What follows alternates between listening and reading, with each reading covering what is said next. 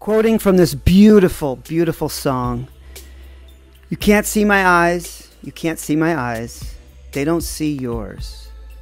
Hear me when I say they don't mind at all. End quote.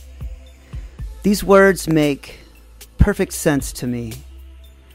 Again, quote, you can't see my eyes, you can't see my eyes, they don't see yours, end quote. I mean, how could her eyes see mine when I couldn't even turn around to look at her?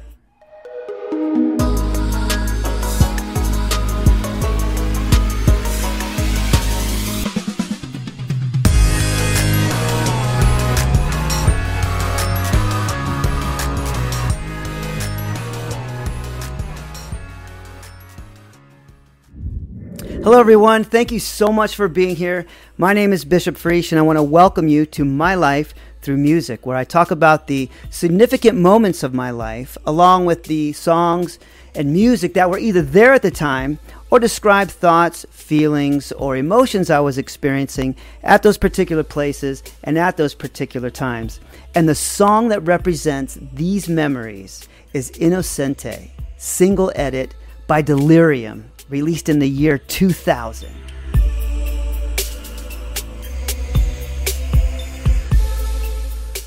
If there ever was a possible way to beautifully, gracefully, lovingly describe two people slowly falling apart from each other, this, in my opinion, has to be one of them. To me, this song starts off with an air and a feel of not just curiosity, but also with mystery. You have in the background what I'm quite positive is a harp, which gives me the impression of something mysterious, something hidden, uh, something beneath the surface that is slowly emerging, but we don't know what it is yet. And we get this steady rhythmic pulse which in my own weird mind symbolizes slow, constant, deliver, deliberate movement um, towards this mystery, which will soon be unveiled. You also have uh, perfectly placed piano and guitar parts, and then you have the unmistakable, haunting, beautiful, and what I feel is ethereal voice of Leigh Nash probably more recognized from Sixpence None the Richer. Now you know who I'm talking about. Uh, for me, she brings to this song so much elegance and so much certitude that I can really hear the sadness and I can really feel the, the regret when she sings this song. I mean, imagine her voice singing words like, again, I'm quoting from the song, it's the rain that I hear coming, not a stranger or a ghost. It's the quiet of the storm approaching that I fear the most. And then a little further in, she continues, quote, It's marching through my door now, the stony cold of lonesome. A bell tolls for my heart, then my lonesome song begins. End quote. From the words, I can visualize just the heartbreak in my mind. But in her voice, it's her voice that provides me with all the emotion. Does that make any sense? And as I mentioned in a previous video, there are several, several female vocalists in this genre who sing with this, shall I say, angelic style that have this grounding effect on me, which centers me and really focuses my concentration and my consciousness to an almost meditative state. Extraordinarily powerful to me. If you just happen to be following along, um, picking up from where I left off in the last video, as Attendance Girl had just revealed to me that she found out through a mutual acquaintance of ours all the the BS I had been up to over the last several months, particularly the drugs that I had been doing. And we needed to talk about it. So at that point, I, I, I slowly and gently placed the phone back onto the receiver. And in an instant, everything had changed. To say that I was caught off guard, well, yeah, I was caught off guard maybe, but to say that I was surprised, no, not really. I mean, as I as I mentioned before, I knew this was this was coming. I knew it was coming. It had to. I mean, everything catches up to us, right? But sometimes we just don't know when. And now, at this part of my life, it had caught up to me. And to be honest, at that moment, all I could think about was, God, just don't let this be over. Let there be a way for us to get through this. Let there be a possibility, a chance for us to work this out. On the outside, I was completely paralyzed, but on the inside, it was dark. It was chaos. It was pain. It was stormy. And I really didn't want to accept it. I was fighting it at every turn. Now, it would have been easier to just drag this out, make up an excuse, not to go over there, or to try to do something to buy some time, or even blow it off completely and not go see her because of the fear of what I knew was coming. But deep down, deep down, I knew better in my heart, and I knew what I needed to do. So I told my parents, hey, look, I need to go talk to her about something. It's important. And I left in my 1988 blue Nissan Sentra. And I drove over to her house. When I got there, she opened the door differently from any other time before.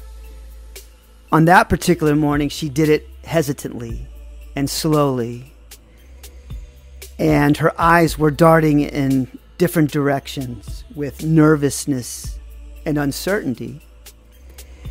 And she stood behind the door, keeping it between us.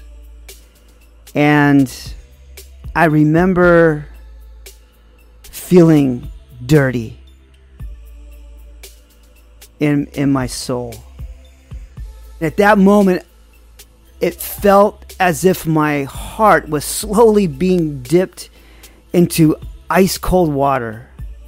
I mean, no embrace, no hug, no intimacy whatsoever, nothing. As I paused and everything just really started to begin to sink in and I perceived and, and, and accepted the the unfortunate yet quite understandable change of feelings as I walked in past her. And then I went directly into a room and stood there looking out the north facing bedroom window while time absolutely stood still. I remember it like it was yesterday.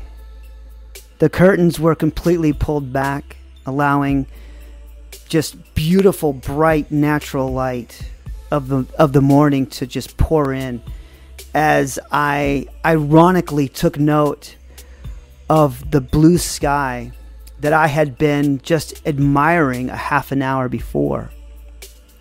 I heard her quietly close the door but even more, I could feel her behind me, waiting curiously and confused. She was waiting for me to say something. But the words, the words, I honestly couldn't find them. I couldn't turn around. I couldn't even look at her. And the only thing that I was thinking was I wanted to be innocent. I wanted to say, of course, those things aren't true, but I couldn't. I wanted to be innocent so bad.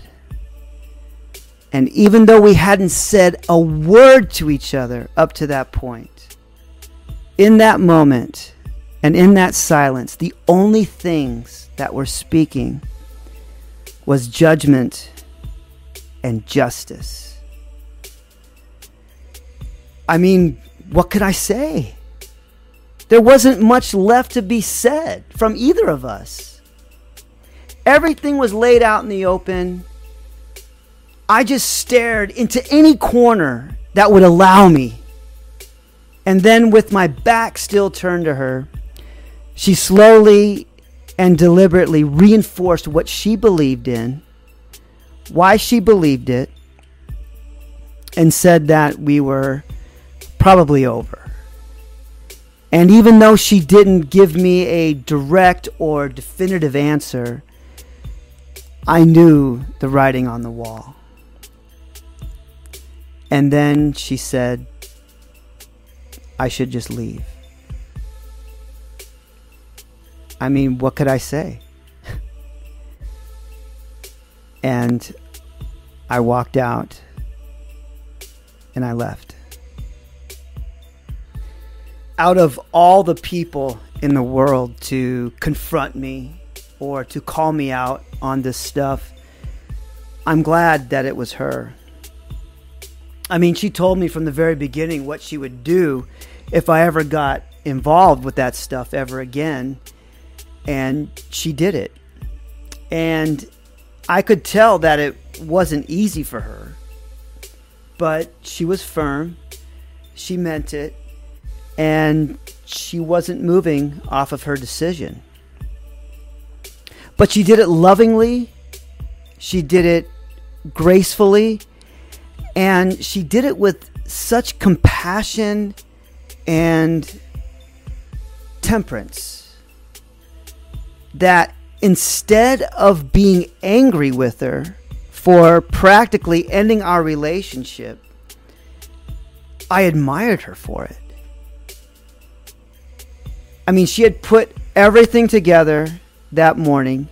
In fact, she knew more than what I thought she knew about what was going on in my grotesque and hidden world.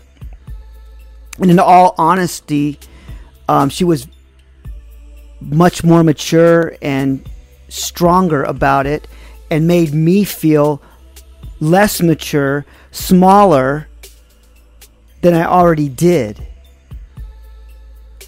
But she didn't scream. In fact, she was, like I said before, she was quite graceful. And I stood there listening.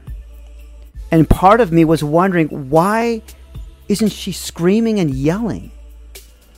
I mean, she was holding all the guns, so to speak. She absolutely had every right to give me hell, to lay into me. And God knows I deserved it. But why? Was it her maturity? Was it her heart? Did she see the hell that I was already in and how much further I was going to be in after eventually ending our relationship. Maybe it was the simple fact that she was just done. Maybe it was for, own, for her own spiritual and mental health.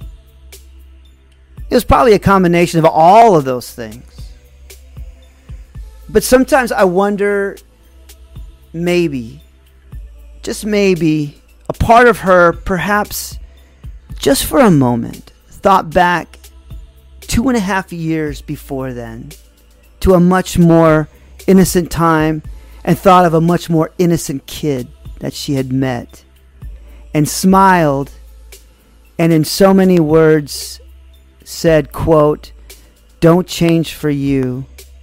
Don't change a thing for me. End quote. I still believe to this day that when we met, she saw something in me. She saw something innocent that she didn't want changed. I mean, of course, she wanted me to change, but she wanted me to become better. Change is a part of life. That's what we're supposed to do. But not change into this what was standing before her. But that was the reality. It was the truth. I had changed. And she didn't want to be part of any of it. And who could blame her? At a young age, my parents taught me right from wrong. I mean, my dad taught me what integrity was and the importance of a man's word. And at that time, I had no integrity. And my word, it didn't mean anything. In the song, she sings, quote, It's marching through my door now, a stony cold of lonesome. A bell tolls for my heart, and then my lonesome song begins. End quote. A bell tolls for my heart. Ah, the bell. A reference to the bell. There it is again. And it tolls for my heart. What a beautiful way to say something so sad. And then she says, Darling, quote, Darling, when did we fall? When was it over? End quote. I think one of the many lessons that could be taken from this song is to always pay close attention to your relationship and close attention to your partner. Because more oftentimes than not, the two of you, quote unquote, fell and it was, quote unquote, over, quoting from the song, long before you ever thought. And finally, she says, quote, I suppose that it's the price of falling in love, end quote. There is always a price for falling in love. But this wasn't the price for falling in love. This was the price for being dishonest and deceitful. But yes, there is always a price for falling in love. And in many cases, one pays more of a price than the other, unfortunately. One of the cool things um, that this project does for me is it gives you know my family and friends especially my kids an opportunity as well as a platform to discuss a number of subjects including ones such as this i remember in one conversation one of my daughters asked me if I ever regretted falling in love in my life, to which I answered, no, absolutely not. I've, ne- I've never regretted falling in love, and I never will. And if there is a price for it, it is a price that I would gladly be willing to pay again and again. I'm going to put a link down uh, in the description to this incredible song, along with uh, a couple of others that can kind of fine tune and describe a little bit more of what was going on in my mind uh, during this time. As always, I want to thank you so much for your time. I know it's valuable. And in the next video, I plan on talking real quick um, about some of the aftermath and some of the thoughts of this and uh, what was going through my mind and how I dealt with it when I talk a little more about my life through music.